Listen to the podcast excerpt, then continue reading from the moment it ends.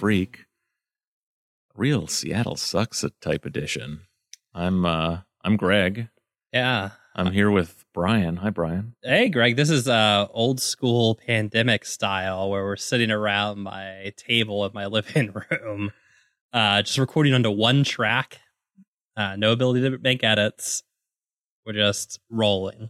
That's right. You know, but in during the pandemic, we weren't using our cool like spring-loaded microphone holding arms that keep the microphones right in front of our face, but we don't have to hold them. We had them; they were just sitting in a cabinet on the on the boat um, for all that time. Yeah, yeah. Just uh, helpfully holding down some papers or something that were. It's called ballast, Brian.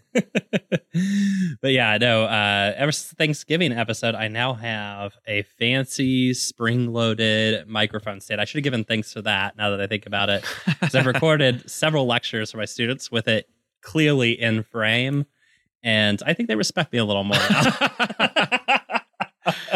uh, n- I mean, they all they all like took one look at that and went, "Yeah, he's got a podcast." Yep, middle aged, middle aged bearded man. yeah, like has to have a hobby. It's not just beer drinking like we thought. yeah, it turns Yeah. out that uh, it's not film criticism because he wants to tell us about Dracula over and over again. Uh, but that is a piece that lets us know that it is a podcast. yeah, yeah. But yeah, Uh, teacher has interests. yeah. Well, they're all every time I see him now. Ever since I've had this mic stand in frame, uh, they've been pointing and smiling as I walk across campus, and it just lets me know that they're like, "Hey, there's our very cool professor over there." Love him. Uh, he, he's the coolest guy. That's what I assume they're telling their friends, who are seem to also be deriving enjoyment from the conversation. So it must just be about what a great guy I am. As long as they never find out what your podcast is, so they can't use it Oh, against you. Believe you me, that uh, I will die before I tell my students about this show. I don't know. Your OPSEC is usually pretty good, but you did allow yourself to be photographed uh, and that photograph to be transmitted to the internet, which revealed uh, your library. That is which, true. Which I think I, I just because I know you, I know is something that uh, I saw that go out, and I was like, "Oh, Brian's looking at that picture, going, no, I don't care if they see my face. They can't see my. Li- I just know. I just have this feeling that that thought crossed your mind. They can't see. They can't see that I have an entire wall." Of entirely red spines. It's like an art piece. It's like something like yeah, you would design for, for books you've never read, like uh, tonal. It's called Yeah. tonal. It's it's it's very in right now. uh, thank you, by the way, for the five listeners that managed to see that picture, uh, for encouraging me and saying, no, that's not weird at all. in fact, maybe a life goal. So thank you for Mhm. that. It's the little things that help in these trying times. Life goals. Life goals. Well, Greg, uh, I hear some things have been happening in the city of Seattle. Uh, Maybe I not ha- really. I haven't been paying attention because I, of course, have been working very hard on the Emmy nominated podcast, Ending the Myth. So I have officially been not paying attention to Wow. anything in the present. New category at the Emmys. That's the real news. Well, actually, none of these stories are really from the present. These are all stories of nothing happening in the past. Hell That's yes. all we're talking about today. It's all Seattle. But the first nothing that we're going to talk about is something that happened in September and is merely apparently going to be brought to a close finally uh, next week. And that is finally, oh, after, you know, waiting so long, after just uh really you know with such you know hope for the future we started this process that we we've we've covered so closely you know the ins the outs the ups the downs uh the newcomers the old timers the the drama Yeah. uh the the the melodrama the the so the whole soap opera that we've we've covered so diligently as um uh Seattle uh journalists and Mhm. commentators and that is the search for the Seattle Police Department's new chief. It's happening, folks. Next week, the council will vote to ratify uh just keeping the same guy around. That's right, people. Uh, next week, possibly as soon as next Monday, you could take that blue ribbon off the old oak tree outside your house. uh, because yeah, uh, Adrian Diaz, uh, as if there was a question, is uh, going to be our new police chief. Well, to be fair, there really hasn't been a question since September. End of September, I think, is when um, Harrell announced after. Well, I'll, you know, in the words of Will Casey and the Stranger from late September, this afternoon, Mayor Bruce Harrell announced his decision to appoint interim chief Adrian Diaz for the permanent position at the Seattle Police Department after a nationwide search that produced a field of two finalists from within the department and one reformer from Tucson, Harrell's choice reveals that months of, quote, feedback, unquote, from the public just so happened to lead him to choose the same guy he told to apply for the job at the start of the search process. it's, it's loved it. It's nice to see your uh, values at once affirmed like that. So I'm happy for our mayor. Uh, yeah, we gave our feedback. Yes. Um, absolutely keep the same Joker around because who gives a fuck? I mean, realistically, that that's the that that's the exclamation point headline of it doesn't matter, so who cares? But it but, is. But this is a podcast. Yeah, so obviously so we're gonna have to go gonna, more. we're gonna stretch that who cares non-story. This happened in September and is just like maybe procedurally gonna come to a close. We're gonna stretch that into I don't know, solid half hour here. Um what's interesting, what occurs to me, uh, Brian, about this, um, and and I want to run it, I want to bounce it off you because like the what is notable notable to me, I mean, go into like the process story of like, oh, like wow, this seems like it was a phony process that Harrell mm-hmm. was going to keep this guy around from the beginning. You know, I, I honestly don't really care about that much. There's a maybe a piece of that that we'll get into, but like What's more interesting to me is this will be the second chief in a row that has been come from within the department. Yeah, yeah. Now, the the mayor, the the um criminal fraud, uh, Carmen Best, uh, you know, came under I think different circumstances where she was put on the short list and without the intention of ever hiring her. And then there was a grassroots political campaign led by uh, one Nikita Oliver, among other among other uh, misguided, naive idiots like yeah, like and, and libs, yeah, yeah, who like thought it mattered who the chief was, and that having a black woman like promoted to that position yeah. w- would be good and for someone in some way.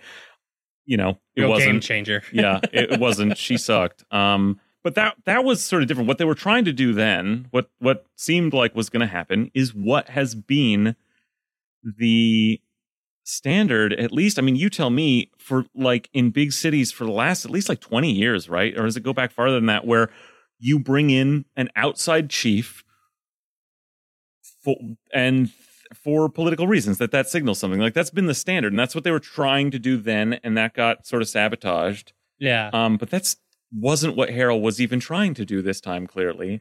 And yeah, yeah, because there's like there's a lot of reasons why you bring somebody in from outside, but one of the funnier ones, and this is the NYPD approach always, is you're reaffirming yourself as a premier city. Right, right, right. Like we can make you can attract the best and brightest yeah. talent. We can make people come and grovel for this job, and yeah. I, I think they honestly just didn't ask. That's probably why we didn't get so much here but it does give off the impression that uh, when you say like we did this huge nationwide search and all we could find were two morons from the department already, yeah, uh, it, it does kind of give the impression that uh, well maybe the city is not as uh, is not arrived as we thought it had, or at least you're beyond caring signaling that, just like you're beyond caring mm-hmm. signaling the other things that that process is supposed to signal, like what you're doing when you hire the outside chief is you're saying yes we are we're putting in an effort to do something. By making this search we're finding the best and brightest the best talent from around the country. And usually that comes with a whiff of reform like uh, yeah. the stranger mentions well, one of the candidates was a reformer from tucson. Now of course that ne- now of course that never actually means dick. It's all bullshit. But yeah yeah. these but the chiefs who are selling themselves maybe from like a mid-sized city to a bigger city are like tucson to seattle is like going to be someone who's that's their career track of like I'm going to do this I'm going to politically play that you know use this one weird trick that's like in the current like cop phony literature about how we should change policing in some minor meaningless way and I'm going to make that my thing and like be or be one of the guys doing that well get through, jump through the hoops so that the local papers say, yeah, oh yeah, you sure did that bullshit. And then that's my career. I'm going to go on. And then the city gets to bring you in, go like, oh man, we searched, we got the best. And it, we're doing this because it's change. It's coming from the outside. So we're doing something here. Yeah, yeah. And no desire to even signal that bullshit here. Like we're pa- past that. Yeah, usually the idea is, uh, you know, police chiefs and stuff. It's like the head of a corporation or something like that, right? Like CEOs, things like that. They just jump from corporation to corporation, mm-hmm. presumably in their mind on a trajectory upward to bigger, uh, more high profile, higher Body paying, count. yeah, yeah, yeah, jobs, right? And uh, you know, interestingly, uh, so LAPD for the longest time eschewed that even though they were a major city and were like no we only hire from the inside but they were strictly the because only like lapd knows how to police the city right it was like a very like fascist yeah. dating back to like willie parker kind of yeah. days uh thing but post rodney king that was broken up by the city who were like no, we got to bring in some outside people, right? Again, to do this like face of reform, right? Like to do some sort of show of reform. Of course, it always amounts to nothing. No, it doesn't matter. But but the kayfabe is not even there. I mean, that's your point, right? It's like the, the Harrell's not even bothering with the kayfabe it, of like let's hire somebody from outside to uh like because I mean, one thing Harrell could say is let's finally put a nail in the consent decree, bring somebody from outside, job's done, new department, new face, boom, you know sign the dotted line. We're done. I don't know if the consent right? decrees even come up in like him talking about nah. this. Like, I think they're just not. Ta- I think. It, I think at this well, point they're just going to have it forever. It doesn't matter. yeah, cares. you can just ignore it. That's the, I think it's, they it's out. done. Yeah. Like yeah. the the the Durkan administration really tried to say, okay, we're going to get this off the books because we're a premier city. Yeah, yeah. And then 2020 happened, and they had to put the kibosh on that. And now it's like okay, well then it doesn't matter. Like mm-hmm. it's over. Fine. Now maybe also like you know, if there isn't the political will to tr- try to get back on that path again in Seattle, then that then that's why you're not also like cuz any chief coming in, again, you're talking about this is career minded people. They're going to come in to either get out, get the department out from under the consent decree and that they're going to come in wanting to say, yeah, that's what I'm here to do, or not, or yeah, they're yeah, not going to want yeah. the job, you know? Yeah, yeah. And it's like if they're being told, or if the word is like, no, the city's just moving on, we'll just be under the consent decree and until when you know, there's no more federal courts, you know? Like, yeah, until the federal courts just forget like that we're there, you know? Until um, every every you know, like every city in the country is under consent decree, or like the or somehow like it just lapses out of. uh well, legal force or something. Yeah, and again, I mean, this was the initial strategy in the South with uh, school uh, desegregation, right? Which is initially was like, we'll just ignore it until uh, like the problem becomes so big that the federal government just gives up on it, right? Yeah. Uh, which hilariously actually kind of did in the end, but yeah. uh, they basically did. But uh, yeah, the the thing is with this is that yeah, you could bring a face in, right? But Harrell doesn't even want the kayfabe of like we're actually trying to reform this department. But the other thing is that when like Daryl Gates in LA after the riots, they got rid of Gates. Part of that too was the city trying to exert some sort of mm-hmm. control mm-hmm. over its own police department and say like, look, uh, we're not going to reform you. We're not going to like stop you from killing people or anything like that but you do have to listen to us. like you, you don't you don't run this city.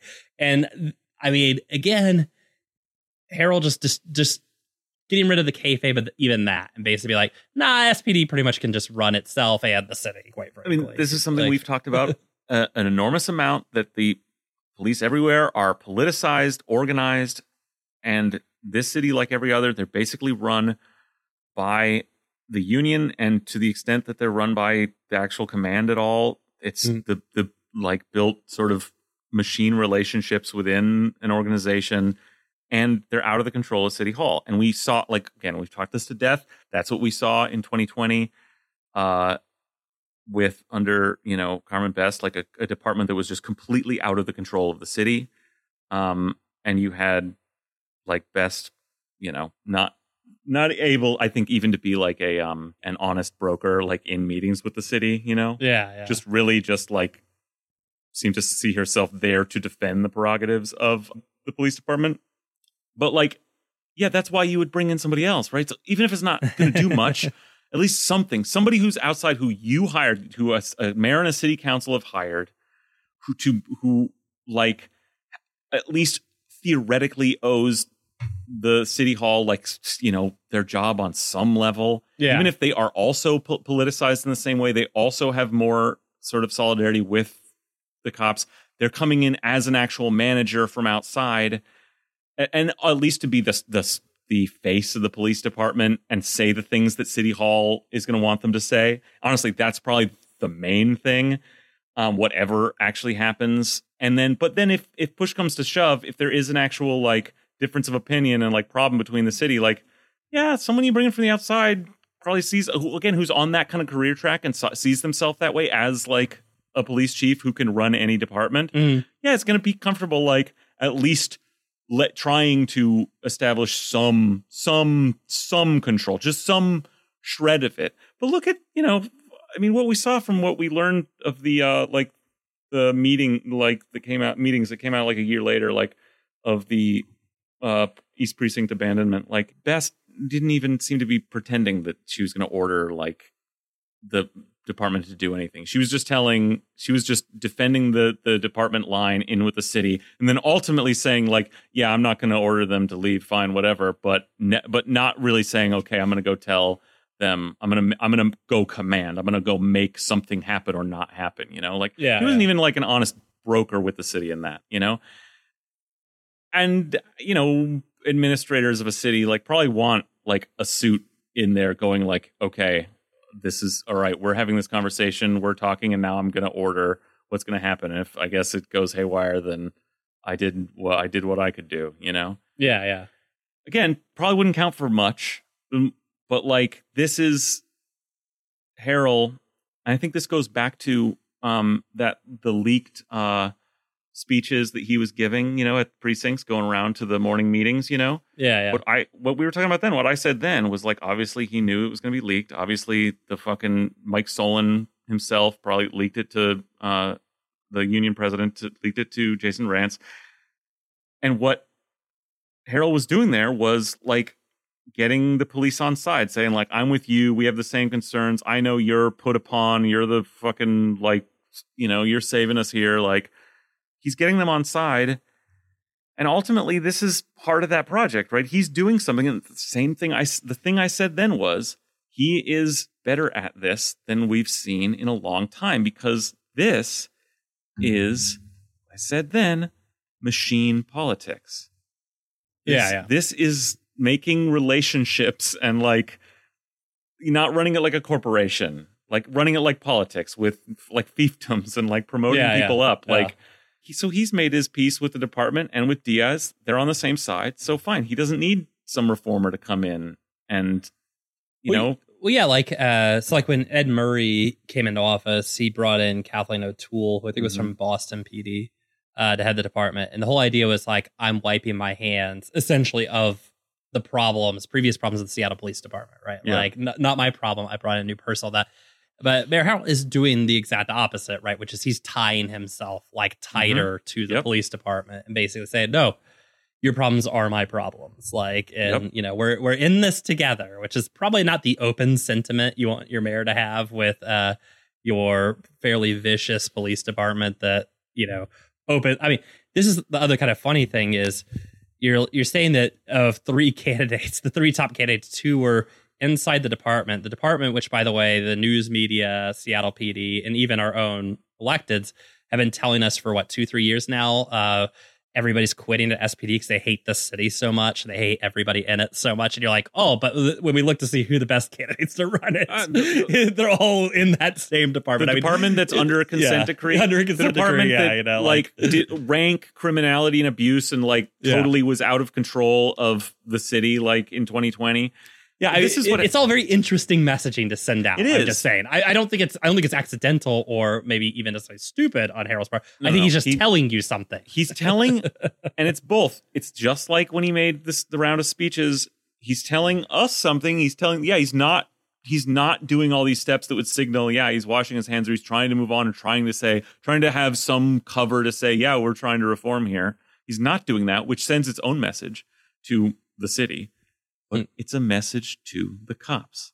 Yeah. And this is why it's not necessarily stupid. Like Yeah, yeah. he's doing a kind of the the barest like shade of what you could start to build uh, of a of machine style politics. And what it means is this is his this is his ploy for controlling the police, for not having the police be so embarrassingly insanely out of control. Will it work? I don't know. Will it will push come to shove again like it did in 2020 when they just went batshit like on multiple occasions in various ways? Um, but his thinking, I think he saw that and saw and sees the problem as the antagonism between the city and the cops. Now we've said many times that's because the cops are dumb as dog shit and don't understand that the city is like needs them and is on their side and like Yeah, wants to give them everything they need, but they're stupid. And so they buy the the like right wing Fox News like talk radio line about Mayor Durkan and the Democrats, and he's trying to come in and subvert that, get on side, so that they cooperate in his initiatives, like tackling the the menace, the scourge of of uh, graffiti uh, with gusto. And so, yeah, maybe he feels like he can actually order the police to do something in a in a in a riot situation because they trust him that he's on their side. So he can make the him and a chief like Diaz could sit, make the executive decision, work it out, and that it can come down from the top and be followed. That I think is what's in his head. Yeah, and you know, it's just crazy because I yeah, I'm kind of racking my brain trying to think if there was a police department in 2020 that did anything as weird or crazy as Abandoned East Precinct was. That's the thing. And it's just hilarious because in others, nobody actually defunded the police, obviously, and nobody really even reformed them. But there were like minor consequences in other cities for like police chiefs that had to go and stuff like that. Uh, and it's just kind of funny that in Seattle, where the stupidest possible thing happened, uh, we've just doubled down and been like, no, these guys, they got it together. stupidest, most insane, most criminal, most fraudulent Yeah. thing. But don't forget also they they fucking gassed ci- Oh, city yeah. council people. They they disregarded actual ordinances from the city council. Yeah. Like well, and from like a state judge Yes, and yes. things like that. I mean, like, well, that's, I mean, the thing about the East Precinct isn't necessarily that, like, oh, it's, you know, that's the uh, worst thing that happened in 2020. Because, I mean, people did get like killed and shit in Yeah, 2020 as yeah. well, right? By police officers, right? But what's crazy about it is just, but that's That the- normal. that the that's yeah, that's that's- everyday cop well, shit also, in America. that is police acting under the orders and expectations of their elected leaders yes. the thing about the East Precinct that's crazy is it's just a weird thing they did on their own, completely all out of their own head, with nobody asking them. And you could be damn sure that nobody, the mayor included in city council, none of them would have asked them to do that. No, right? because They- it's they- insane. And it's one of those things that's like, it's not necessarily the end product of what you did. It's the, uh, it's the method of like revealing that you are completely out of control. Out of like, like nobody is in charge insane. of you. Yeah, yeah. of Nobody's in charge of you, and you've lost fucking your fucking minds. minds, right? And it makes it kind of crazy then that the the one city that literally did absolutely nothing regarding its police post 2020 is Seattle, and in fact just doubled down harder on uh not just the police department itself, but on the leadership within that police department. Look, it's the same Uh, reason. it's- it's, uh, it's interesting. I mean, it's so insane. It's because Seattle. It's the city. Okay. Yeah, yeah, It's the it's the contradictions of this place. yeah, yeah. it is that the right wing narrative that already existed of this as this progressive fucking pink haired uh, city that then the ch- the Chaz like narrative, the cops were already crazy. That drove them out of their fucking minds, and that's the politics we have now. That's how we have Harrell and this compromise. And the thing is, I keep saying this about Harrell.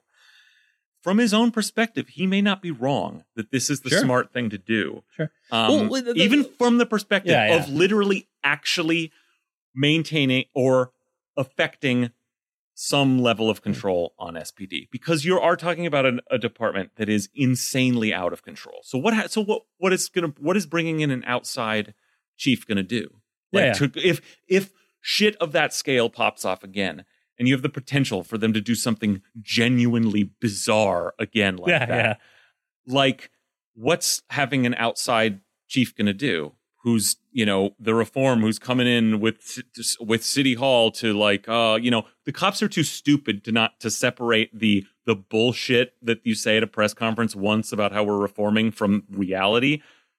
And they've demonstrated that. I think harrell knows that that you can't say that shit because they'll lose their ever loving minds. Yeah, and yeah. they will then dis disregard uh orders as a matter of course at this point because they're fucking out of control. So I, I think this is in some ways again from a certain perspective if you want them to be on your side to keep doing police work and keep like rounding up the homeless and uh and taggers Yeah. then this is a smart move Yeah, and I mean, it's it's always that thing you have to be careful when talking politics or whatever about calling things stupid, because Yep. just because you disagree with it or the goals are not your goals doesn't make them stupid, right? Uh, for Mayor Harrell, tying himself close to the police, uh, which ties him closer to real estate, ties him closer to the people with money in the city. Yeah, that's probably There's smart. plenty, of, probably peop- smart, plenty smart of people it's good politics for too Yeah, yeah, you know? yeah. So I mean, that's probably a really smart move politically, and uh, you know, I mean, it's just further. I mean, look, had he brought somebody, had he brought this guy in from Tucson, uh, nothing would change with SPD as well. yeah no, So I mean, yeah. back to the original point of like, uh, nothing's going to change with SPD, so don't worry about it either way. But it's just interesting coming from the uh, Harrell's office. I think it, I think he's telling us something. Yeah. Well, fun times. yeah. All right. Well, yeah. Uh, again, that was just a, a theoretical discussion about nothing. Um, nothing Yeah. will change. Uh, Uh, Gregory, we hit exactly 30 minutes on that. So we Hey. stretched, we hit our stretch goal. uh, we're we're professionals. Okay, we've done this once or twice. Um, okay, so another Seattle, another local story, another uh, uh, you know, a victory lap. That's what we've got here, Brian. um, returning to the Seattle Times, our paper of record. Brian, we haven't talked. I haven't talked about. It. I mean, you guys did last week, and um, but I, I haven't been on the show to talk about, and really haven't known how to talk about the uh, Club Q attack in Colorado. But it's been on my mind, and I haven't known how to talk about it. But the thing uh, that's been like rattling around in my brain of all the thing, like of all the, the horror and the genuine like concern about like what's happening in this country, the way like uh, trans and uh, other people are being targeted, and you know, freaks being ginned up to murder them. Um, the thing that occurs to me is that progressive liberal gay rights, as they exist in this country, are built on fucking sand. yeah, right. You There's know- there's nothing holding any of this up. What what exists? well, I, I I think you know there were some people who watching Roe v. Wade essentially just get thrown in the fucking dumpster, like while the Democrats controlled the House, Senate, and presidency, who you know uh, in their sort of panic at the moment were like. Well, like, what does this mean about like literally everything else, right? Mhm. Well, you know, everything else that's just totally upheld by jurisprudence, right? Is that like which is- gum? the entirety of gay rights, right? Is Yeah. that just going to end up in the garbage can as well? And some people are like cautioning them about being alarmist, but I actually think they're right.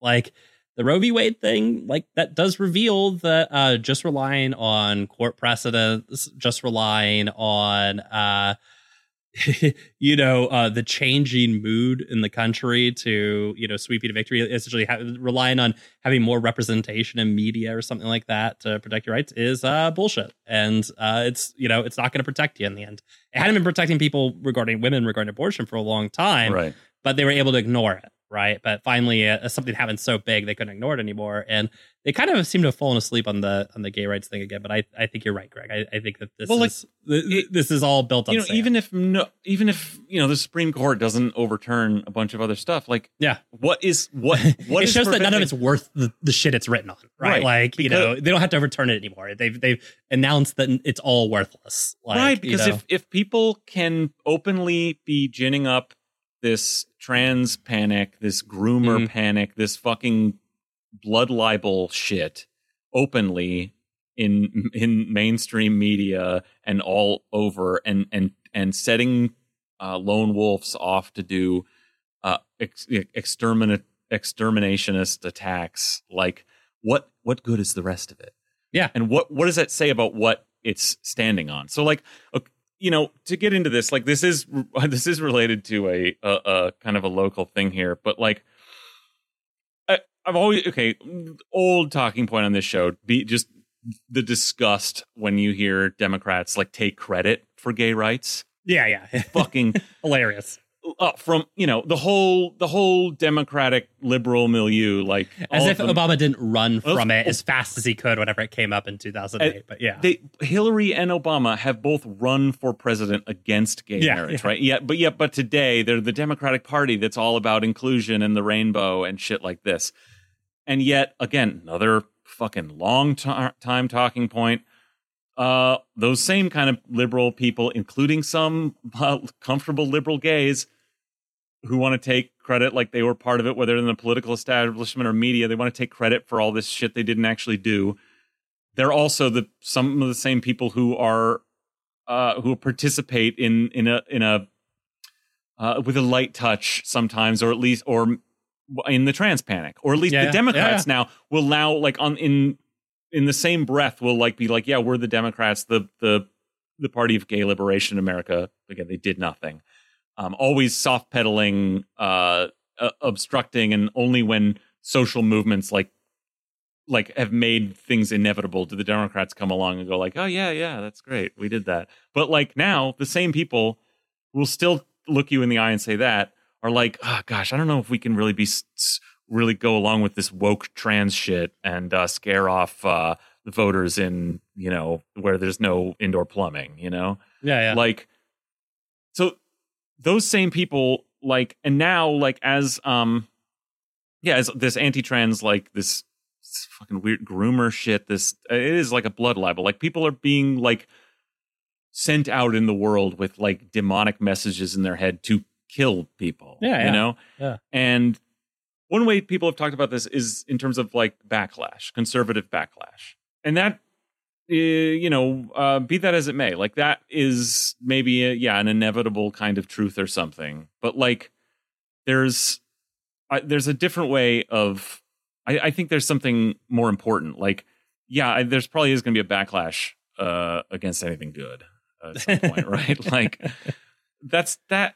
That isn't the the question. Is Yeah. what what have you erected yeah. to stand up against it? What Yeah. Weapons do you have to push back? And that is going to be determined by what like put you in that place in the first place and how you got there. And so it's not just it's now it's moving now that the violence is like rising like and the progressive narrative to I mean is being turned back, you know, like like on so many issues, but like we're going backward, you know, like with the with uh, the Dobbs decision, it's like the the progressive myth in America is like being turned should be being turned in on itself, just being Yeah. revealed to be bullshit, like as things really demonstrably go back. So now, like targeted political rhetoric and and actual violence against trans and gay people escalating, not declining, right? Uh, the Supreme Court literally uh, getting rid of your abortion rights like demonstrably going back should be showing like that the the myth of progress moving forward a little bit at a time is bullshit okay? Mhm. if it's not built on anything. And now that brings us to the Seattle Times.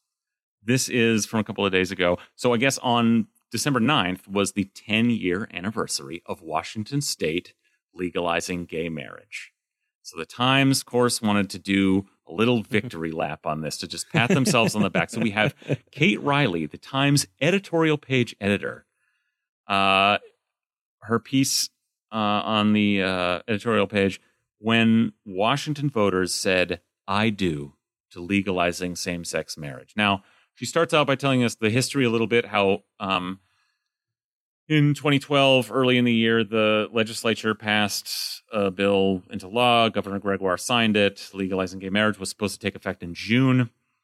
Then uh, the goofy uh, Republicans, you know, uh, got together a, uh, a, a an initiative, got enough signatures to get something on the ballot to where you had to approve or reject that. Uh, you know, so it was put on hold. Mm. The election comes along, and uh, well, well, they got it on the ballot, and that's where I'm gonna uh, bring us into this article here. The Seattle Times editorial board had strongly supported the legislative bill for a while. It was a natural evolution. it was a natural evolution. yeah, yeah, yeah. Like all legislation. Yeah, progress. Yeah, this exactly. is it. This is the The progress. arrow man. uh, bends towards It- progress. it's the yeah the arc of justice is bending the arrow is moving forward Yeah. time time goes in one direction okay Uh, it's it's physics yeah. There was like reconstruction, and there was progress. uh-huh the board had supported so we're now we're talking about we're talking about this we're taking this victory lap not just for washington state but literally for the seattle times ed board Sure. Oh yeah. the board had supported civil unions in 2000 an effect of the fifth an effect of the fifth generation of blethens around here we call them the fifth edition By the way, I mean, not uh, you know, they're not pushing back against us calling the Blethens like un- inhuman freaks. Yeah, no, I mean, the fifth generation of blethens imagine oh, ugh. Whoa. Yeah, Imagine what Um, strong swimmers they are now.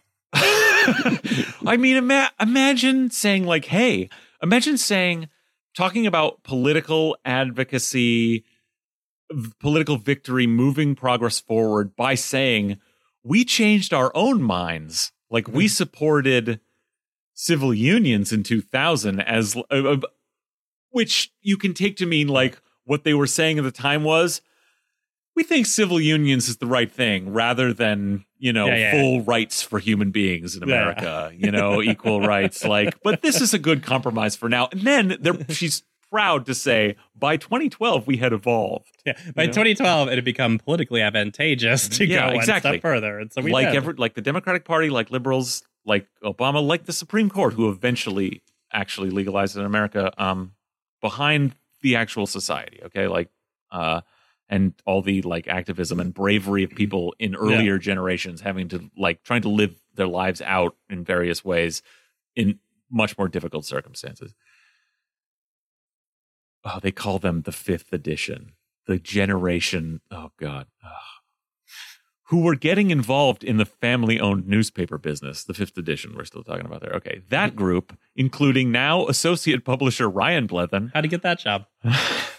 were persuasive when they lobbied their elders, including well, pub, did, did they did they don stoles and light candles to do like um including publisher Fr- Frank Blethen of the fourth edition. yeah, they all they all went down to the water side, the waterfront, and called on their elders. Yes, uh, sometime in the 1970s, they activated the fifth set of clones.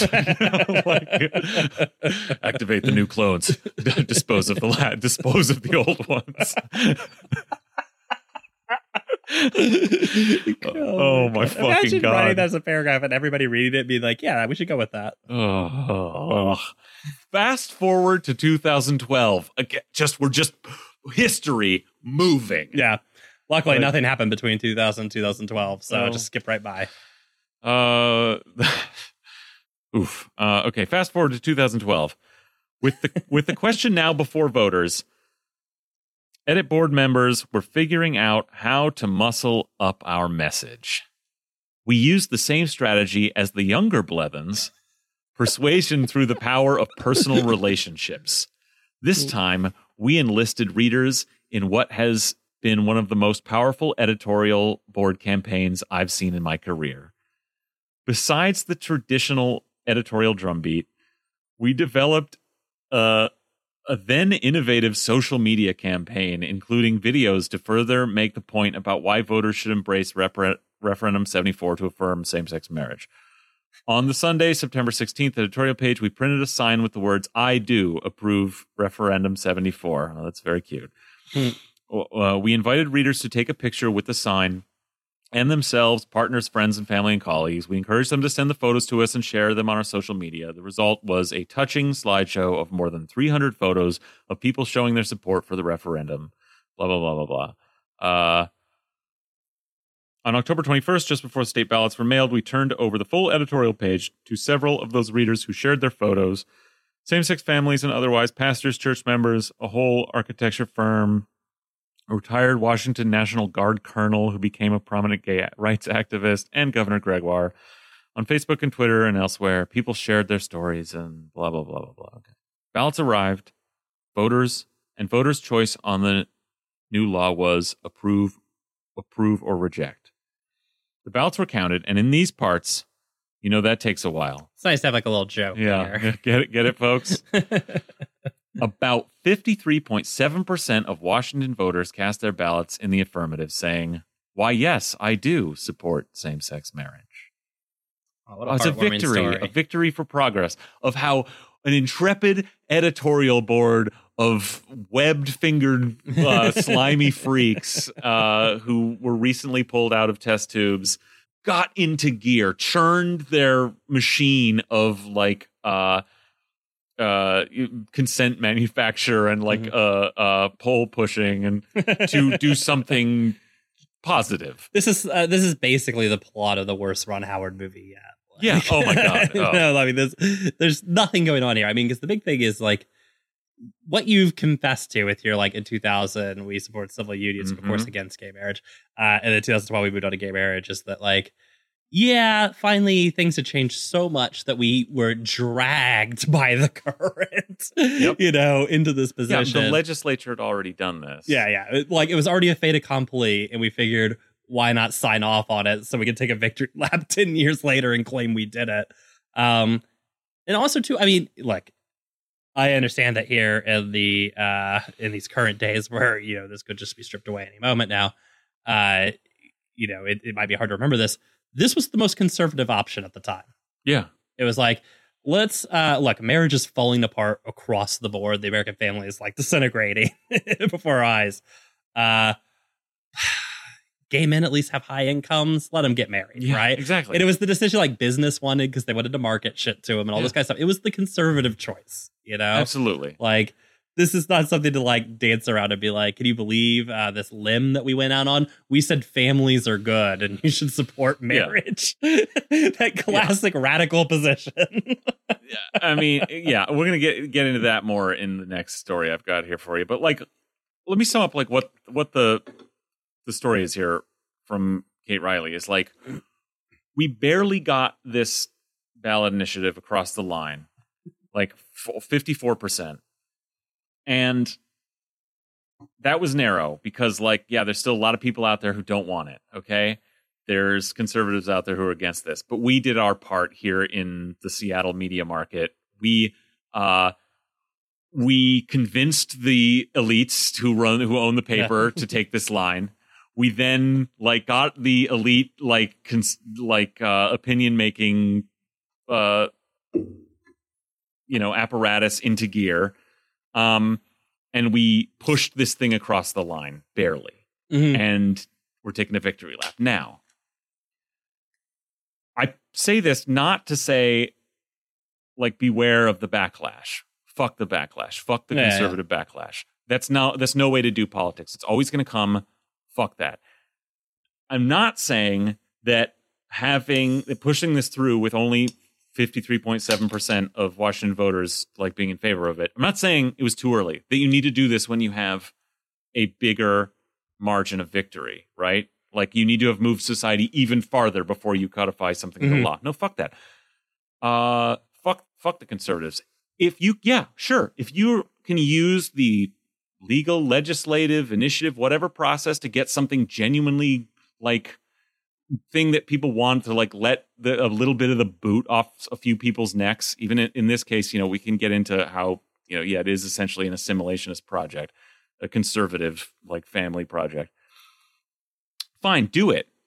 Fi- yeah, use whatever, use these political tricks, and yeah, fucking crank up the propaganda machine, get people on board, fucking do your whatever. Like, if you can sneak it across the line. The problem is not how many, how slim a margin it was. That's not why we are where we are in America, where things are getting worse on these this front because because uh, change happened too fast because society hadn't gotten there enough. We hadn't like changed enough conservative minds on all these issues like abortion and gay rights and shit before the legislatures or courts or in this case the voters shoved a big you know change through it's how it was done because look what the victory lap is here. It's it's like we just did the this bare minimum of like politics to like get people to vote and then it was done. What is backing it up? Yeah. What? yeah.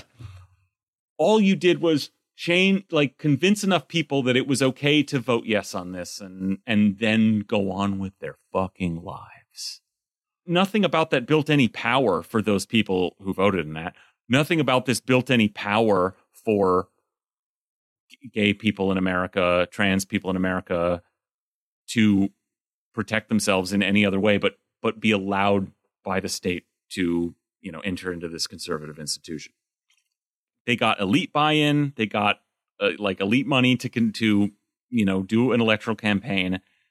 And they used like they they used a process that they used to do a bunch of bad shit like push a bunch of awful evil Yeah. shit at the Seattle Times they used to push something through the a direct democratic process that maybe isn't the worst thing but like what's backing it up now later in the article, she mentions, or at some point, another an op-ed in the paper this week from a um from someone who got married on the very first day in Washington State, a sort of 10th anniversary remembrance. And I had I decided, well, I should read it because it's mentioned in this article we're going to talk about. Does it give you how many days till the divorce or and I did read it. And uh, if you're thinking to yourself, Greg, do you really want to shit on someone's cute anniversary remembrance? Um, yes, yes, I do. you know, I, I have caution about speaking as a queer American, um, but it is overridden in this case uh, by my uh, general like crankery and how angry this shit makes me. Um, so I'm going to do it. Uh, this is called Happy Anniversary. It's been 10 years since Washington legalized same sex marriage, including mine, uh, by Amy Andrews, special to the Times. It's not like my parents, who celebrate 53 years of marriage this month. And it's not like my wife's either, meaning her wife's parents, whose marriage could be measured in months, but was long enough to create one perfect woman. It's not like anything, really, because we're some of the first. We, we're the ones who married the day it became legal in Washington state. Okay, so far that's cute. Um, keep, keep, hold that in your mind how different how different their how their marriage isn't like anyone else's. It ain't your Yeah. daddy's marriage. I gotta say though, you put a lot of pressure on that marriage right there. Yeah. I gotta say, marriages sometimes don't work, and it's not your fault. It's okay. Like, you- this you- is the save the med- Yeah, marriage yeah. op-ed. You know, Yeah, yeah. You're Some not, people have kids. Yeah, you're not holding up the planet. Okay, it's all it's all right if you let it fall. For ten years, okay, skipping ahead a little. For ten years, we've done all the things one does in a marriage. So it, remember, it's not your daddy's marriage. Yeah. Uh, okay, then she goes on some mundane stuff. They they kiss, they do dishes, they blah blah blah, and all the things that their parents probably did in their Yeah, yeah. 53 year marriage. So uh, actually, it is kind of the same. We have danced. We've remodeled a house. I mean, isn't that like that's just part of the modern marriage? I feel Yeah. like of, of a certain income group. Like when you get Oh. married, the house remodel is like a major part of the marriage ceremony. I feel like Brian, you is that is that classes music I hear? We've traveled. We've started a Oh business. God, I hate these people already. I want their marriage to fail. I'm, I, uh. I'm on the I'm on the, the marriage to fail side. You're now. you're on the side of yes, we should be reading this article and not leaving these poor lesbians alone. Do We've people sur- hear themselves when they Oh, type this God, shit? dude, you think dude. like I mean- like what a what a fucking asshole you sound like with this stuff? We've survived a pandemic, and we've written and mailed enough love letters that the chest in which they're held is overflowing. Oh, that's sweet. Mhm. Um, we've Cute, simply I mean, done all the normal marriage things. I'll just remind the listener again that the article literally started with "This marriage ain't like no marriage you ever seen." Okay. Uh, a little aside here is that uh, it wasn't important to her, honestly, to get married. Quote, I'm committed. I don't need a heteronormative construct to prove that. This is what the wife Oh, said, who didn't write. Somebody got guilted into this marriage. Is what was I'm someone- right. Like, Yeah. it's how we have to do this for, like, it's we've worked so hard. It's legal now. We have to be there on the steps for clout. Basically, In- in- interesting. this woman convinced her, this lesbian convinced her girlfriend to get married on day one for clout. Basically, And, like now cashing that cloud in when also in the Seattle it's Times. also set this up earlier in the article, basically saying like my parents have been married for almost sixty years. This is very important to me. Like marriage means Yeah. all this. And then her, you know, wife is basically like. Yeah, my parents were married for like two months, like just enough to like you know shit me out, and then like you know, and uh, I kind of think this is bullshit, and uh, maybe these institutions are bullshit. Uh, Yeah. Who managed to harangue the other person into getting married, and does this sound like Yeah. uh, progress or conservative shit? Listen, uh, to to the wife, blink if you need help. Okay, Yeah. like Yeah. you know what? Um, yeah, hit us up on on Twitter. We'll we'll find you a place to go for the night. Um, when, if you need to leave, all right. Call me Uh, up. I'll walk you through the paperwork. um okay so she goes on to talk about the the day one courthouse like in front of the steps of the courthouse with big mass wedding and people in the streets top pot donuts uh while cheers and cries resounded equally into the cold air we both recognized we were a tiny part of clout uh history part of history is what she said Too much pressure to It's- put on your marriage. it's the same history we read about now Harvey Milk okay. And Stonewall Oh, and the AIDS epidemic. Get the fuck out of here. and the history we're writing now Matthew Shepard and Pulse and Q. Oh, by Q, she meant QAnon, though. No, no, but like, this is. Why we're reading this article. How are you not. You are so far up your own ass right here. How did you even reach the fucking keyboard? I I harangued the poor woman who loved me into marry me, which she didn't want to do, by heaping this load of bullshit on top of it, and fake meaning and whatever, and uh, that essentially makes me Martin Luther King. I'm Harvey Milk and I was more I was more I'm Harvey Mur I can't even say this. SPD is gonna murder me at my work because It's of this. it's the it's the Reno 911 meme. The I've been murdered at Pulse nightclub. My name's Harvey Milk. Thanks for coming to my wedding. Yeah. Um rotten, rotten shit. This is what they believe. This is what these Yeah. comfortable people who are too young to have actually um like look, participated look, in any of this. look. you know, to, on on the things that that really like Yeah. allowed gay and trans people to come out of the closet to live their lives in some way. People did die for that uh, and were beaten and jailed. And i mean like pe- but people organized and got in the streets for decades. This happened in the 60s the 70s and the 80s um it wasn't you. Now i we don't know. Maybe this woman or more likely her girlfriend was doing a lot of uh activism of some kind in the queer community. Maybe they were doing mutual aid. Maybe they were taking in homeless uh, trans and queer youth off the street who'd been kicked out of their parents' house or something. I don't know.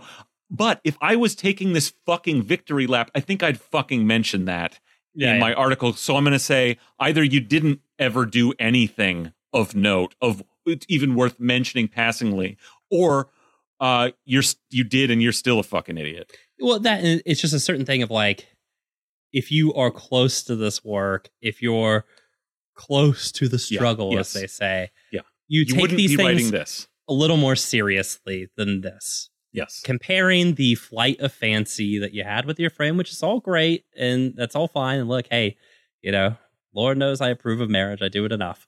but like you know uh you take this stuff a little more seriously this to, to compare it to i mean one like what do you compare the, the fucking aids epidemic like that's a fucking loss all the from start to bottom like it's basically being like you know uh, I got married. Uh, you know, me and my Jewish wife got married. and It was kind of like the Holocaust. I mean, like, what are you Yeah, talking about? What are you talking about? And the about? thing is, Or like, they don't know. That's the actual that, answer. the Like, answer is to them. The struggle is all the thing. Yes. Oh, we're standing on the shoulders of giants, but that makes us part of the Yeah. giant. When you make And the when you make the cartoon history of And like the- LGBTQ the AIDS struggle, epidemic, uh, I'm at the top. all struggle and all Yeah. um harm and all loss because progress is moving forward you know setbacks are really successes it's success when Mm. progressive mindset it's like oh yeah all those all those gay men died like and were left behind uh, by society and just like kicked out in the gutter to to die horribly. But because yeah, it's all part of this tapestry that was moving. They did it died the for us. tapestry that allowed me to get married. They fucking somehow somehow yeah yeah that like uh made people feel bad or something. Is I'm Yeah. sure you know how liberals think about this. Like uh this is like a sick way to think of your life. You know, Well, well, I mean, yeah, to like to to be like I'm the Che, che Guevara of gay rights because I like uh uh went to uh you know I went on vacation to Cuba when it opened up in, under Obama. Like, yeah, and I mean, you know, you you you. I felt like there was like a. a and I don't want to open the can. talking about people who die. This is Yeah. all. This is just a list of murders. Well, all guess- this is. It literally. I mean, a tragedy. Harvey is a list Milk, of tragedies. Stonewall, AIDS epidemic, Matthew Shepard. Pulse, Pol- and- which is like Q I, Club, the you know. the the gay like hate murder. They were at the right age. She was at the right age to remember. yeah, yeah. Um, Pulse and you're talking about like like a body count is all Yeah. you're recounting. And you're like, yeah, I'm. That's part of the hit. You know, I guess it's his right. It's just part of the history. Yeah, the tapestry, right? And that's I mean, it's like there, there's people got mad, and I think it was Kanye said this or whatever that made some comment about like the Atlantic you know slave trade was all right because it allowed them to become like who they are, and people are like rightfully angry about this, and it's just like, yeah, because that's a sick thought to have in your Yeah. head.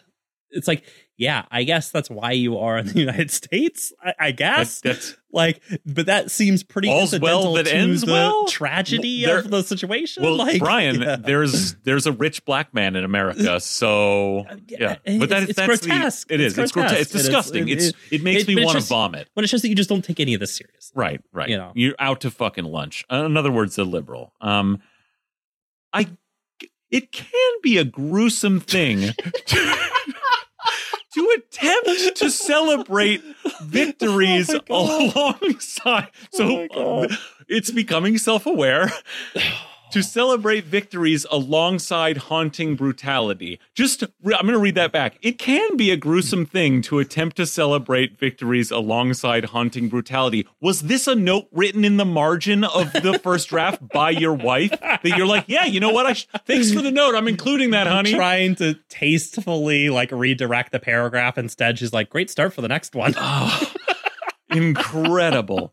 Yet that's what we try to do. Yeah, I mean, look, you're you're real- Okay. you're the hero of the story. I forgot. That's what we try. So, like, what we try to do is celebrate alongside haunting brutality. That's what we try to do. Now, here's here's the example. This is how you try to do that. We get together at the parades and wave a flag. we support our progressive youth. I and because this is a liberal, you know that support means like just morally, just yeah, like, yeah, yeah. Just- we are in favor of the gay youth out I mean, there. not, not not not even giving them the thumbs up in person. No, Just like well, you're in- waving in- the flag. That's what. yeah. Rhetorically, I support you at, at uh, you know uh, the cocktail parties and stuff. But, This is know. where you might list anything else you've ever done that even you Yeah. could twist into something that you've positively affected anyone else's life for Yeah. any reason. And you said you went to Pride. Well, and I think too. You I mean, went to Pride and waved the flag. Literally the flag. Literally, you're saying my example of things I've done is the thing that's uh, like literally just a symbol. Yeah, and this is, you know, we'll have to uh maybe do a link to the episode where we interviewed Dr. Kevin years ago about the origins of Yeah. pride. Yes, But, I mean, Oh, not God, even- that's a banger. Yeah, not even understanding that there was an argument, a fight in the LGBT community about whether pride should be a march or a fucking parade. And the Yeah, yeah, conservative parade, yeah. side that fucking wanted Yeah. to turn it into an advertising event won, right? Yeah. And they turned it to parade, which is why she has that like Alaska Airlines branded pride flag that she waved at the Microsoft contingent as they walked through. And probably, as I remember, in was it 2016 when there was the group of youth who sat down in the middle of Pride and blocked the parade route to Yeah. protest police violence. Uh, probably one of the ones who were booing all those people, uh, booing those kids and yelling at them for doing it. You Yeah. know, I mean, like, yeah, I mean, Right. just fuck out of here with this shit. Brian, like, Brian, Brian. fuck this person. So okay, we support progr- our progressive youth, uh, or we raise a glass to the future, to God, it looks bright. to the Senate, to Congress for codifying the lifelong commitment we've made to our better half. Now, I had to read this eight times. Uh, First, I'm looking at it going like, whoa, whoa but they haven't done that. What do you mean? Raise a glass to Congress? Like, but that ha- that's not a thing that happened. Like, you understand, like that Yeah, yeah. o- Obergefell was the Supreme Court, but like Congress Yeah. still has not Hey. done anything on this issue, even this stupid the fucking uh, issue. Senate had to approve those. And then I was like, wait, wait, wait. This is about Washington State passing the law. Is this Oh, about Jesus. like? I'm like, no, the Senate. Wait, no, Washington does not have a Congress. yeah, yeah. No, like you wouldn't get that. Wouldn't get through the Seattle Times. Like, no, the the Senate. That's not the Wash. Like, and then I figured it out, Brian. Raise a glass to the future. this is the Oh, most shit. fucking I- dim-brained, yes. fucking to the arc of progress. Fucking raising my glass bullshit. It's it. like let's raise a glass to when in the future Senate, the Senate and Congress does the thing I'm sending them vibes for. Like I'm, Yeah. I'm like holding up my hands like in church, going like praying to Congress, going like, yes, in the future you will do this. I mean, not even uh, hinting that they've bothered to. I mean, just do the basic like phone banking for some congressional candidate who wants to do this, right? I mean, like there's little like bare minimum shit you could No, do. you raise you a glass at the at a party, like Yeah, yeah. like or That's what this whole thing is basically. when you're out, like, when this I'm, is when you're out in your garden with your wife, you know, in Yeah. the morning, uh, eh, with your tea. Who, that's this is a reference to a Twitter uh, discourse thing that was annoying. But but this is basically like when I'm at cocktail parties, uh, when people bring up the youth of America, I don't immediately shit on them. So therefore, I'm basically uh, Che, uh, followed by. And if somebody brings up the fact that uh, you know somebody says like you know uh, Congress gay marriage should just be made legal by Congress, I uh, don't disagree with them. Yeah. so I've I've essentially done the work. I am. Uh, Eh, but it's like they're, am I they're being like, too militant, Seattle Times? but it's not even like agitate against the people or like for something. It's like just like hope for the Yeah. future. Just be like Yeah. believe in the Democrats in Congress that they can pull it off one of these days. yeah, yeah. they'll, they'll, still, they'll get that football. Oh my they'll God. get to that football one day. This is why. This is why you and your wife are going to be murdered, lady. this is. I'm serious. Like this is what it like. This. This is what I'm getting at here with this whole thing. It's because this is what these fucking people think brought Well, this. Like Yeah, this, This is shit- this is the sand. This right? is the, sand. this is built on. Yeah. It's nothing. There's nothing there. Yeah. It's this fucking empty-headed bullshit uh, that they think the gay rights are a thing in America, and then and like it. It was all built on the the little that exists and the very conservative form that it's taken. This Yeah. assi- this like exemplified in this asinine uh, op-ed. This uh, hyper assimilationist conservative ideal of the gay lifestyle. Like, like no, look, we just want to fit into society and do all the normal shit. Um, it's built on fucking nothing. That's all they Yeah. allowed you to have, and now the the the Congress that you're now after the fucking like fall of Roe v. Wade, after the Dobbs decision, after le- this recent fucking awful massacre uh, in Colorado that like it, of a very political nature, they're egged on by like public sentiment about you know uh, targeting trans and gay people, and you're thinking to yourself, raise a glass to the future Congress. No, Yeah. you're not. You're nowhere. You're not asking like, please, Congress, help us, save us. Yeah, yeah. Come Not, to not even our doing the usual Democrat defense. brain stuff of like this is the most dire time for the elections or No, whatever. they- what do they care? literally they don't. They're not in Yeah. gay clubs. yeah. These, these are fucking. This is an old lesbian couple. They're they they're homeowners. They're Yeah. business owners. Oh, Brian, we haven't even gotten to it. They're not. They're not going to get shot up in this. They're not. they support the kids. They support the kids in their dangerous lifestyle where they're out having promiscuous gay sex and maybe some maybe putting themselves at risk of right wing violence. But but it doesn't affect them. Yeah, and I and I think too. I mean, the the question we say, you know, this is built on sand is if somebody did come down and tell this person specifically, uh, actually, your marriage is meaningless. We've revoked your marriage license. You're no longer married or whatever. What would this person who thinks like this do about that? And the answer is nothing. Nothing. No, they You know? they didn't do anything To to, make it. it happen in the first place. and they're not going to do anything to protect it. Exactly. And, you know, I mean, that's the sand, right? okay, so you know, raise a glass to Congress. Uh, we vote, Oh, support candidates, and fundraise, so we do not have to leave the next generation a world built on segregation, judgment, or hate. Dumbass. It's mo- the things that progressive America has stood on for my entire lifetime are moving backward. You Yeah. fucking moron. Yeah, schools are more segregated now than they were in 1968. Like, what are you talking about? Like, Everything all these is things are worse, worse. including and now like the right wing is openly calling for your Yeah. murder. Yeah. Okay, and Most- getting it. mostly they're calling for trans people's murder. I don't. I I have a feeling you don't really give a shit. Um, but you know what? They're going to come for you next. And yeah, there's Yeah. nothing. There's nothing that vo- who the people you've been voting for. What are they doing about that? Yeah. They're all they're all skittish. The Democrats are all like, you know, backing away from like supporting uh trans liberation because it's too woke. You know, yeah, and I mean, uh, it, it's because it doesn't play in Peoria or whatever bullshit. And it is probably worth like remembering a bit, you know, this the actual story of Roe v. Wade and abortion, which was it was a mass social movement, Yeah. you know, that came out of the women's rights movement that shoved Roe v. Wade across the board, including labor groups and things like that, that shoved that across the board with the Supreme Court. The Democratic Party could have it was wildly popular. Like, you know, uh, making abortion rights legal was wildly popular. The Democratic Party could have passed it at any time. They chose Well, they still to. could. Let's raise our They- glasses, they Brian. could, right, anytime, right? They chose not to The initially future. in the 70s because they thought some, you know, they all got scared by some campfire story about Catholics leaving the party, which they all did anyways, by the way, but about Catholics leaving the party if they were to like vote in abortion rights, which was all bullshit, right? But they scared themselves and they didn't do anything about it.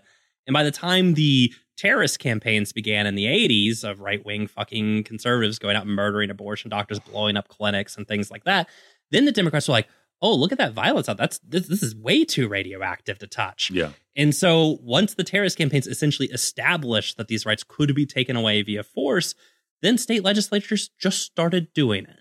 And the Democrats did fucking nothing. They essentially allowed it to happen all the way to the point now that it's gone entirely. And, you know, look, history doesn't always just repeat in the same way. I'm just saying, I wouldn't be so fucking confident in that era of progress. And the more right wing violence there is against trans mm. and queer people, the more the Democrats you're raising a fucking glass to will turn away. Yeah, they'll get that's scared. ha- that's They'll be like, oh, that's a scares them. radioactive issue. We're not going to touch it. Because what can they say about that? Are they going to say we have to round up all the fucking right wing psychopaths?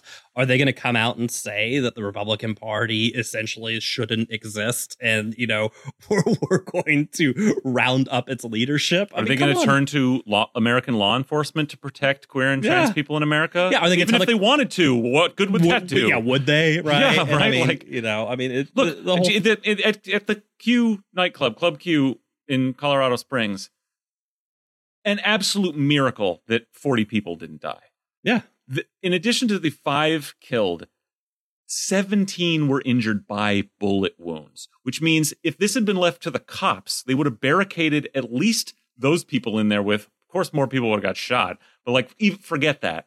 They would have barricaded the, and Yeah. let those people bleed out. Okay. Yeah, yeah. I mean, we At know the what the minimum. procedure at this point is. There's a lock the door with the shooter inside and all course, the people inside. he also would know. have kept shooting. Of course, yeah. Like, so, uh, you know, incredible, you know, bu- uh, like it, real bravery by the people who like stopped him, but also also luck and circumstance that it w- was able to work out Yeah, that way. Because, like, well, I mean, that's what's really happening in America, and it.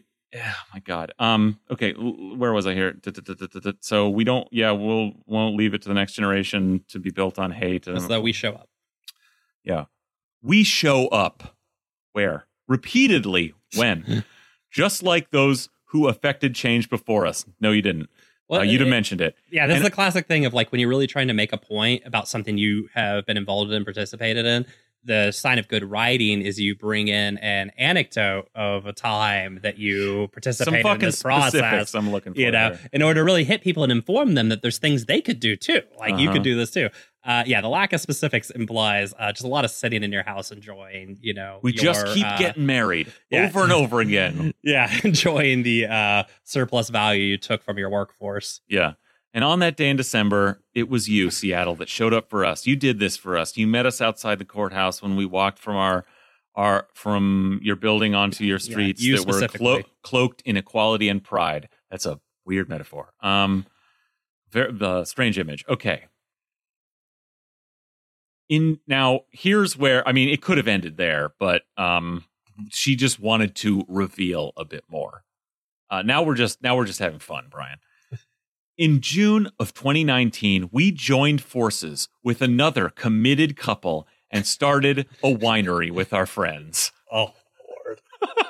I mean, you know, people are able to just do the most like bullshit. Like it's just for yourself. Now, I'm not saying that Yeah. you can't do things for yourself, but that's who it's for. But I love the like hoops that they're willing to jump through to pretend like you you started a winery because you don't like to work and you wanted somebody else to do the work and you wanted to have a conversation piece to talk about with your other rich Yeah. friends. And then you want to write about all this in the Times for clout. But then, like, it's be like, oh, I, again, I'm basically MLK.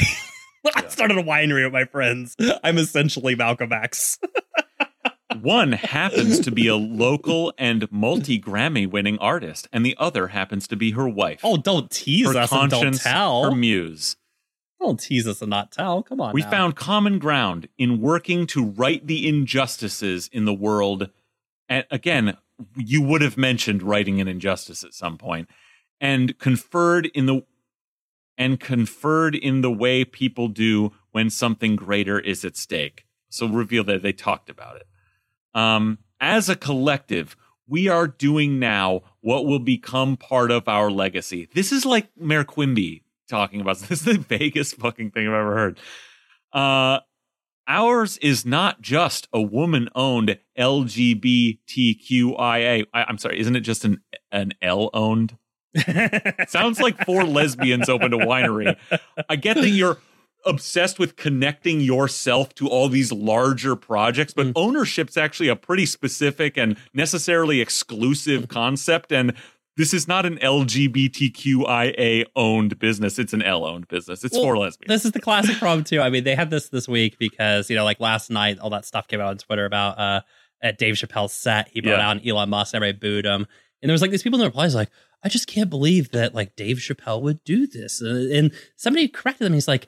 You're looking at this all wrong. A rich guy brought his rich friend on stage. That's the headline. And it's like you and your rich friend opened a winery. Let's Yeah. stop pretending that any of this other stuff matters. Like Yeah. you're two rich people, you open a winery. By the way, I'm beginning to think that this might be Brandi Carlile Bran- yeah, the quiet Carlile, uh, other artist here. Yeah. Um, yeah, Brandi Carlile, and and they say, uh, blah blah blah, lesbian owned brand that allocates profits to those who need it most via Looking Out Foundation. Uh, it's a population of like minded people. We stand alongside a community. I mean, look, I you know, I looked at it. Uh, always be suspicious of any fucking nonprofits, but the things they list of the what they do were like giving school supplies to kids and food to families. So I don't know. Fine. Um, I mean, one thing you pr- could probably do is advocate for schools to have the budget to actually have supplies Yeah. and to people not be uh, so poorly paid as to, uh, you know, need the food support. would have been like a that. better editorial to write. Yeah, I mean, you know, granted that would probably go against the interest of your business owning. so, you know, not gonna say these two are related, but A community looking out for those who do not have a voice, who feel a deep responsibility to do more because of privilege. so good. That privilege is also felt profoundly in our marriage. It means more because it wasn't just a given. We don't take it for granted because we had to wait for it. We had to earn it. No, you fucking did it. You waited. You waited. Yeah. Waiting and earning are actually mutually exclusive in politics. Okay. Like you didn't fucking earn it. You would have said so. You'd have told us one thing you did ever. Uh, it ends, uh, happy anniversary, comrades. Happy anniversary, fellow misfits. You're a conservative liberal winery owner. You're not a fucking Yeah. misfit. You, you're married. You're you're an old loser. Shut Well- the fuck up. well, you were never a misfit. It's basically like, you know, a bank robbery happens down the street from you. The guy is hauling down the sidewalk. The cops just open fire, fill him full of lead. In the process, they explode the bag of money. The money flies in the air, fly, you know, the wind picks it up. You grab a hundred dollar bill at the sidewalk, you look at it and you go, I earned this today. Yeah. Yeah. Like, yeah, no part in that. Like you just walked into it. because because you've you identify with um uh money grab money money people that money has rained down on you're Yeah. part of that sort of social cast of people i don't know I mean, um just imagine writing this and being like, yeah, this this is the image I want people to have of me. But the thing is, I mean, it shows the circles that these people walk in that they Yeah. would think that this would be taken positively. You know?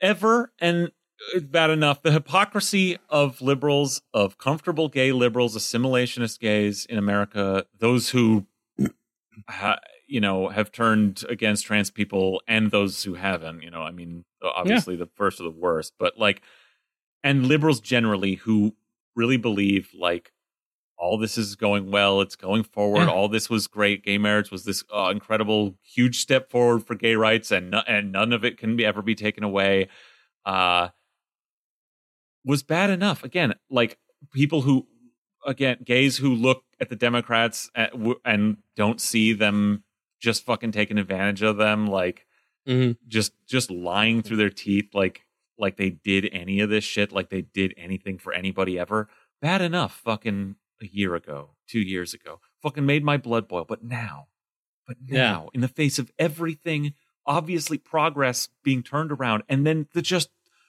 the open political publicly motivated political murder of of trans and gay people that is being called for and happening. And then you, and you still write this bullshit. What a fucking sick fuck. What a dumbass. Yeah. fuck you lady. You yeah dumb- it's it's it's you know and it's reminiscent of a type to of just a complete lack of self-reflection right? I mean in the aftermath of the shooting in colorado springs dan savage of all people was writing some like long thread about like oh this is the time to like really be concerned about violence against like the gay and trans community. It's like you were the one keeping katie herzog on staff yeah. Like, what the fuck are you talking about? Like, you, your fingerprints are on this shooting, like because it made you money. Like, you kept Katie on because she brought clicks. She brought clicks because she did the lowest effort fucking posts about fucking, you know, well and because he about trans shit, the, that shit which, I, yeah, let's be serious. He agreed with her on it, but like, like, that's how they think. And like then and they're surprised. Like at the, they they're like no we agree with all the it- other stuff except when the violence against gay people. No no no. That's not good. It's it's all fascism well, that it's like you guys all want to take credit for shit. Take credit for the shit you should take credit for. You played a part in that. Yeah. You know, like at least take credit. You won. You got you got the things you wanted. You know, you got the fucking rubes riled up. Like you you stopped dead the even the progress myth the progressive liberal progress myth you didn't Yeah. want it to extend to trans people yeah, you wanted to kick the you ladder had out you wanted to kick the ladder out from fucking under you as trans people in this country were trying to come up behind the fucking meager again sand built fucking rights that gay people have in this country and you wanted to kick the fucking ladder out and and now Yeah. you know And and and uh, uh, look and we don't look uh, we don't know that that's these people in this article um Yeah, but well, I- I they're think- dumb for other reasons yeah, and I think a critique of like the basic liberal viewpoint, which you could say is definitely in this article, is they don't understand why this is happening. They literally think that you know, look, we just educate people about you know what it is to be gay and to be proud or whatever, and uh, these kind of things will stop. They'll stop trying to take our rights away or all this kind of stuff, as opposed to the reality, which is the contradictions of capitalism, the problems of capitalism, the inequalities that capitalism creates, creates a lot of anger. It creates a lot of resentment in society. And that anger has to be directed at something that isn't capitalism, that isn't people with And money. Wh- whatever like, the causes Yeah. And they're going to point it in these directions, Well, right? whatever the causes I you know? you know yes But they can't see that. That's the thing. That's why they have these idiot posts about like, oh, I'll just toast my glass to this game pass in the future. It's like, what the fuck are you talking about? Things are getting worse. Like, I don't know what the fuck you're. I, what I are you think the- The, even more important, at least for these people, the more important thing th- they should be made to understand Then, than the forget the material analysis. You know, it's really like what what how could you secure people's rights and progress in a way that was defensible? Yeah. and it's by building power outside of these political systems outside of the Seattle Times Ed Board, outside of the Democratic Party. It's building power in the streets and maintaining it, building power of large numbers of people. In this case, large numbers of queers and their friends ready, organized to shut down cities when you don't, when you fuck with Yeah. them. Okay. To be able to stand up against the cops and tell them to fuck off until society changes. That's what people did in the past and then like a lot of things that it was whittled away. You know Yeah. that what what little power they did start to build in something like the right way whittled away. But no one's you know that's not what any of this is. That's not what's brought about the last uh, you know the more the conservative sort of liberal gay rights um, of the last few decades. And and it's built on fucking nothing for that reason because there is no power in the streets. There's no solidarity. There is no class power. There's just the fucking uh, democrats republicans and the pigs uh, and it's all in the service of capital and so you're gonna get fucked Yeah. because you've built your house on the sand Yeah, and honestly, if it's not you in this moment, it's probably somebody else who you should give a shit about. Yeah. You know? Well, that's uh that's probably the best place to leave this, right? Yeah.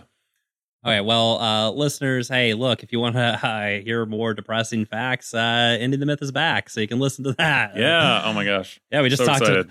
yeah, you know, the uh the shooting in Colorado really hit at the wrong time when me and uh Mooney were talking a lot about the Indonesian genocide and Mm. uh didn't feel good i gotta say so i think you say we're the real victims no i'm just joking but like but of the myth like hey i'm sorry american history is pretty bleak but uh it's worth knowing something about uh other than that i think we might have potentially possibly maybe a very special guest next week.